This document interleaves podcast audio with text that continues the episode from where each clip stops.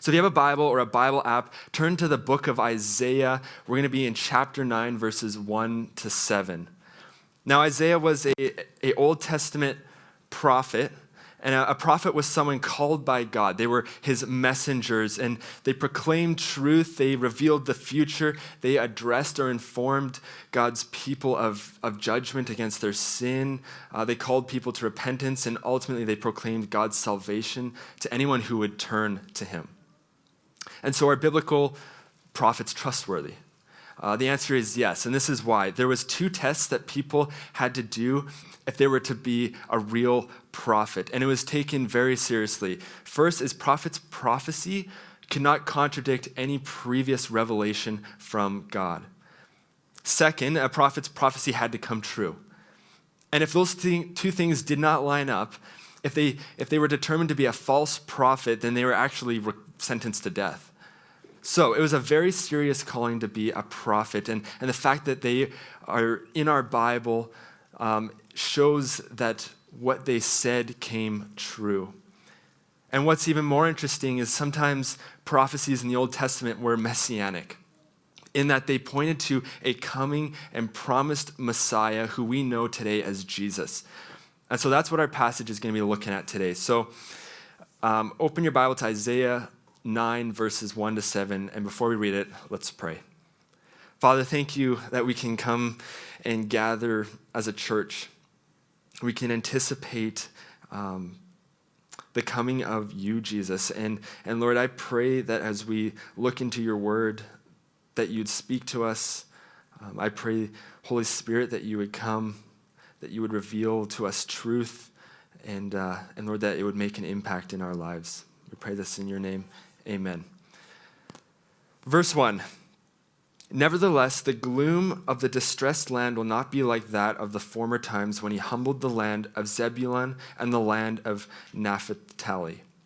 But in the future, he will bring honor to the way of the sea, to the land of the east of Jordan, and to Galilee of the nations. The people walking in darkness have seen a great light. A light has dawned on those living in the land of darkness. You have enlarged the nation and increased its joy. The people have rejoiced before you as they rejoiced at the harvest time and as they rejoice when dividing spoils. For you have shattered their oppressive yoke and the rod of their shoulders, the staff of their oppressor, just as you did on the day of Midian.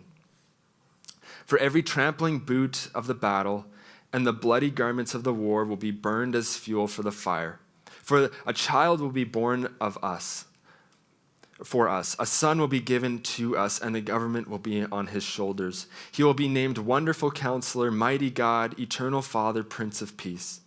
The dominion will be vast, and its prosperity will never end. He will reign on the throne of David and over his kingdom, to establish and sustain it with justice and righteousness from now on and forever. The zeal of the Lord of armies will accomplish this. So here's the main idea that I want to surface today is that Jesus came as our living hope. And so there's four things I want to look at, four truths in this passage that that I'm hoping would help us to see Christ today. It's first that Jesus is the light in the darkness. Jesus is our source of joy. Jesus is our Messiah, and that Jesus is our future. And we're going to go one by one looking through those. So the first thing is that Jesus is light in the darkness, verses 1 and 2. I don't know about you, but this world doesn't seem like it's the way it's supposed to be. And you don't need to be a Christian to actually notice that. I was reading a news article yesterday um, by CBC News on the app, and, and here's what the headline said Let's face it, BC, headlines are sad, how can we be happy during such dark times? That was the headline. And it was a great question, so I began to read it, and this is what it said There is no denying that the past two years have been a challenge for British Columbians. What with the wildfires devastating entire communities, the discovery of First Nations unmarked graves, floods destroying homes and lives, and of course, the ongoing, ever changing, never ending global pandemic. Along with that is the rise of, of mental health problems and, and people struggling to process the darkness that is in our world. And here's what they said the solution was This is the solution to the darkness. And there's, there's so much more we could have added to that list, too. A professor at, of psychology at UBC said that, that this is the solution acknowledge it, accept it, and find meaning in the situation. He then goes on to say, doing that will make pain and suffering less relevant. Which, which kind of surprised me because how do you say to someone who's just lost their home and everything they own, just accept it, acknowledge it? How do you say that to someone who's struggling with psychological trauma and everything that's going on in the world? How do you say that to someone who's just lost a loved one? Acknowledge it, accept it, and find meaning in it. That's not hope. That doesn't give any assurance that things might ever get better. Yet that's the hope that they could offer is acknowledge essentially the darkness, accept the darkness, and, and find meaning in the darkness. But that's not a solution. Now, that's just one example in our context, but all around we can see that we live in a pretty dark world. Why is that? Why is there injustice? Why is there hurt? Why is there greed? Why is there oppression? Why is there darkness all around us? Well, the Bible does give us an answer, and it says sin. Sin came into this world because of our actions, and, and we've brought sin into the world, and, and now we're suffering because of the effects of it. That was true in Isaiah's time, and that's true in our time. So then, what's the solution? How do we find hope in darkness, especially in a season where we're supposed to have hope? But I know for many, you just aren't feeling that hope. And I know for me, acknowledging it, accepting it, and finding meaning in it doesn't actually satisfy any longing of my heart. Well, let's look to the passage then for some answers. Verse 1 says, Nevertheless, the gloom of the distressed land will not be like that of the former times when he humbled the land of Zebulun and the land of Naphtali. But in the future, he will bring honor to the way of the sea, to the land east of the Jordan, to the Galilee of nations. What is God saying? He's saying there a time will come when gloom and darkness will be a thing of the past. That's good news. But how is that possible? Verse 2 says, The people walking in darkness have seen a great light. A light has dawned on those living in the land of darkness. We know that darkness cannot exist in the presence of light. People walking in darkness have seen a great light, and that light we know is a person, and that person is Jesus. Jesus is a light coming into a dark world. In a physical sense, we know that, that light brings life. Nothing can exist on earth without the, the light of the sun. In the same spiritual sense, though, we cannot live spiritually unless we actually have the light of Christ. Think about every testimony you've ever heard or, or even reflect on your own. Here's the darkness I walked in, and here's how Jesus brought me to the light. Here's how Jesus saved me. Walking in the light changes your life and it brings hope to those who have walked in darkness. An encounter with Jesus will change your life from darkness into light, from being spiritually dead to spiritually alive. So when we hear all this darkness, when we hear all this chaos, thinking back to that, that list I read, the hope is not, it's not just acknowledging it and, or accepting it or finding meaning in it. And while some of those things we do need to acknowledge, we ultimately need someone to redeem it. Jesus can do that. That is the hope that we need this season is that Jesus brings light into the darkness. And we can see that, that Jesus did that all throughout his ministry. He teaches us how to walk in the light. He redeems situations, he calms storms, he heals people, he heals sicknesses, he restores what sin has worked so hard to destroy. John 8:12 says, "I am the light of the world," speaking of Jesus. Anyone who follows me will never walk in the darkness, but will have the light of life. If you want hope in your life today, whatever circumstance that might be in your life, and for some of you, if you just want to, to leave the darkness, Follow Jesus, and he will lead you into the light. That is the hope that we need this season. And that's the hope that we need in the darkness. The second truth is that Jesus is our source of joy. Verse 3 says, You have enlarged the nation and increased its joy. The people have rejoiced before you as they rejoice at the harvest time and as they rejoice when dividing spoils. Why are they rejoicing in joy? Verse 4 For you have shattered their oppressive yoke and the rod of their shoulders, the staff of their oppressor, just as you did on the day of Midian. For every trampling boot of the battle and every bloody garments of war will be burned as fuel for the fire. So, what is, what is he saying? There is joy because Jesus has taken away the oppressive yoke and has defeated the oppressor. That is the, the kingdom of darkness, and we know that that leader is Satan. Verse 5 is saying that there is no need actually for battle clothes anymore because the battle has already been won by Jesus, just like it was in the day of Midian, which, if you don't know, this is a famous story in the book of Judges. God calls Gideon to lead a very small army to defeat an overwhelmingly oppressive and large nation called the Midianites without ever lifting a sword. And yet, God wins the battle for them by putting the Midianites into confusion, so much so that they actually end up fighting themselves. They go to battle against themselves and destroy themselves. God won the battle on the behalf of the Israelites. In the same way, we see that at the cross, where Jesus defeats sin, where he defeats Satan, where he defeats death for us. At the cross, Satan thought he had won, thought he had killed Jesus. But instead, Jesus defeated sin and Jesus defeated Satan and death and then resurrects from the dead, winning the battle for everyone who puts their faith in him. Jesus fights the battle for you. And that's something worth celebrating. That's something that's worth having joy over. Is that the battle has already been won for you, not by any effort of your own, not because um, of anything we could do, but because our living hope, Jesus, has done it for us it's not something you can achieve, but rather it's only a gift that you can receive. Jesus is our living hope, and he has won the battle. He is victorious. And that's something that can bring joy to us. The third truth is that Jesus is our Messiah.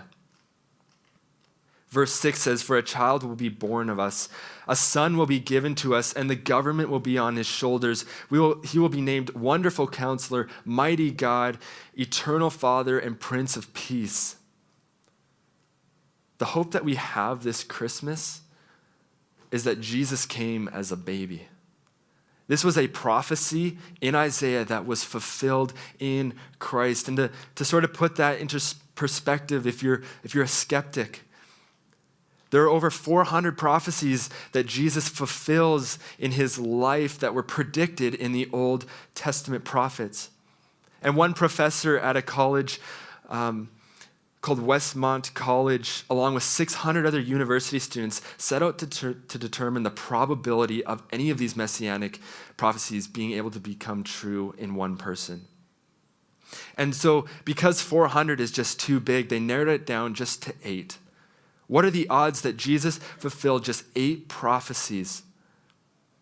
It was the, the probability that came up was 10 to the power of 17. One author named Lee Strobel puts that into perspective. He, he was an atheist who, who came a Christian. And he uses this analogy I imagine the entire world was covered with white tiles that were one and a half inches square on every bit of dry land across the earth and on the bottom of just one tile, he painted it red. And then he pictured a person being allowed to wander a lifetime around the world, all the continents, and he would be permitted once to, to bend down and pick up a tile. What are the odds that it would be the tile where the reverse side is red? The odds would be the same as the just eight Old Testament prophecies coming true in any one person throughout history. Jesus doesn't just fulfill eight, he fulfills over 400. The significance of that is that God has a plan. From the day we sinned, he had a plan to redeem us, to send Jesus as a living hope, and all the Old Testament points to that reality. We have the privilege being in the New Testament era, to be able to look back and see how that happened. Now, notice the words in that, that last verse. It said, for us and to us. For a child was born for us and to us. No other religion in the world does God come after you. Every religion says, here's what you need to do to be accepted by God. Jesus says, no, actually, I'm going to come and get you. I'm going to sacrifice myself for you. I'm going to put on flesh. I'm going to come, I'm going to walk in this dark and broken world. And I'm going to show you what it means to walk in the light because I know you can't do it. And I'm going to do it for you, and then I'm going to give my life for you. That is the God that we serve. He pursues you, He came for you. And when we accept Him as Lord and as Savior, then we're brought into his eternal kingdom that will last forever. It goes on to say that the government will be on his shoulders, meaning he is the answer to the quest for a perfect government. His shoulders will bear the weight and it will never buckle. He will rule perfectly. Then the passage moves to what Jesus will be like, his character and it comes in pairs. And I would love to spend more time on it, but we just don't have the time. But we'll, we'll briefly look at it. Is that wonderful counselor, meaning the ability to do supernatural signs and giving wise advice. And we know that Jesus fulfilled that in the New Testament. Mighty God, meaning all powerful, absolutely divine. Eternal Father, we know that Jesus is eternal, that he is from eternity past, and that Jesus does play a fatherly role. For example, in the New Testament, he often refers to disciples as sons and daughters, Prince of Peace, meaning that Jesus is our ruler and his kingdom will be characterized by peace. That is our God. That is a God who brings hope. He, gave, he came to be those things to us wonderful counselor, mighty God, eternal Father, and Prince of Peace. Now, the final truth is that Jesus is our future. Verse 7 the dominion will be vast and its prosperity will never end. He will reign on the throne of David and over his kingdom to establish and sustain it with justice and righteousness from now on and forever. The zeal of the Lord of armies will accomplish this. Here's a promise that you have Jesus' kingdom will never end. What does that mean? That his, his prosperity will never end. It's this idea that in eternity, though you will be perfect, we will always be learning, discovering, constantly growing in our knowledge of, of who God is, in His greatness. We will never stop increasing in our love towards Jesus and our passionate worship towards Him. It says we will reign on the, He will reign on the throne of David in direct fulfillment of a promise made in 2 Samuel 7:13. God promised David, King David, who was a king in the Old Testament, that a son from his own body would have a throne that would be established forever. Jesus fulfills that prophecy. And we know that is true because in the Gospel of Matthew, at the very beginning of your New Testament, there's a genealogy. That genealogy shows the, the, in detail this promise coming about, coming true. Jesus was a descendant of King David. And Jesus now reigns as the eternal, perfect King in justice, in righteousness, and in peace.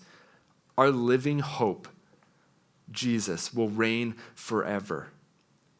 You have the opportunity to be a part of this kingdom of light, of joy, of victory, of a future.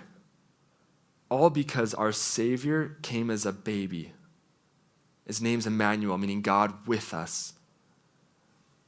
So then, the question I have for you today is what are you putting your hope in? And as you consider that question, let me bring to mind a warning. There is an illusion that darkness likes to offer, and it's, it's often a, a false hope. It will constantly tell you lies to lead you away from the living hope who is Christ. And it will ultimately bring you deeper into darkness. And these are the lies that you, you might hear. You will find hope in another hit of that substance or a few more drinks until it wears off and you feel worse than before. You will find hope in the love and affection of another person until they stop giving you that and then you feel worse. You will find hope in, in numbing yourself with TV or media until you realize after watching, binging a whole show, that the reality of your life is still the same. You will find hope in people or in leaders, yet people will always let you down. You will find hope in another possession to own until it breaks and you're out a few hundred bucks or until it just stops satisfying you. Or maybe you'll find hope in another ideology or faith position, but the reality is you're just never going to find it. So here's the truth you need to know. If you're searching for hope in darkness, you're only ever going to find darkness. If you're searching for hope in what the world offers you, you're always going to be disappointed. So turn to a living hope. Turn to Jesus. If you put your hope in anything other than Christ, you will be disappointed. This past week, um, my wife and I were driving, and, and she had Instagram open, and she noticed someone had liked this, this page, on, and it showed up on her um, homepage. And so she went to it, and it was this account all on, on deconstructing your faith which has been a bit of a recent trend on social media. And as she went to the post, and, and it was sort of like 10 things on why you need to deconstruct your faith. And, and I got her to read it to me. And what was fascinating is they were all related. And it ha- happened to be all around how Christians acted. And what saddened me was that people were deconstructing their faith because they had put their hope in Christians instead of Christ. There's only one hope that will actually satisfy your soul, who will never disappoint you, the foundation of your soul must be Jesus. Jesus is enough. Christians aren't perfect, but Christ is. Your hope must be on Christ. At this time, I'll invite the, the band to come back up. And so, back to that question what are you putting your hope in today? My prayer is that you would put your hope in Jesus, who is the light in the darkness, who's the source of joy, who is our Messiah, who is our future. A child was born for us. A Messiah was given to us so that we could have freedom, we could have hope, that we could be loved, forgiven, chosen, redeemed, so you could be known, justified, and secured. Jesus is that living hope. He is that wonderful counselor, that mighty God, the eternal Father, the Prince of Peace. This Christmas, as we anticipate, as we celebrate that a Savior has come to you, let's remember that God came to be Emmanuel, God with us. I would love this season if we could be a church that walks in the light of Christ, a church that shows the joy that could be found in Jesus, a church that could show the hope not only in our own lives, but into the people around us, the hope that can be found in Jesus this season. And let's be a church that shows people who are a part of an eternal kingdom. We have a future secured. Would that lead us to rejoice and have hope this season? Let's pray. Father, I thank you that you sent Jesus to a, our world to be a light for our world. Lord, it's been a tough few years, and, and we need hope in all the darkness around us. I pray our hope today would be found in you and only you. Would you increase joy in our lives? Would you help us to show people around us that you are the hope that our souls are longing for? We need you, we love you, and we worship you now. We lift this in your great and powerful name. Amen. Thanks for listening today. Please subscribe to our podcast, share with your friends. We would love for you to join our movement. All you have to do is go to livefree.church to join us.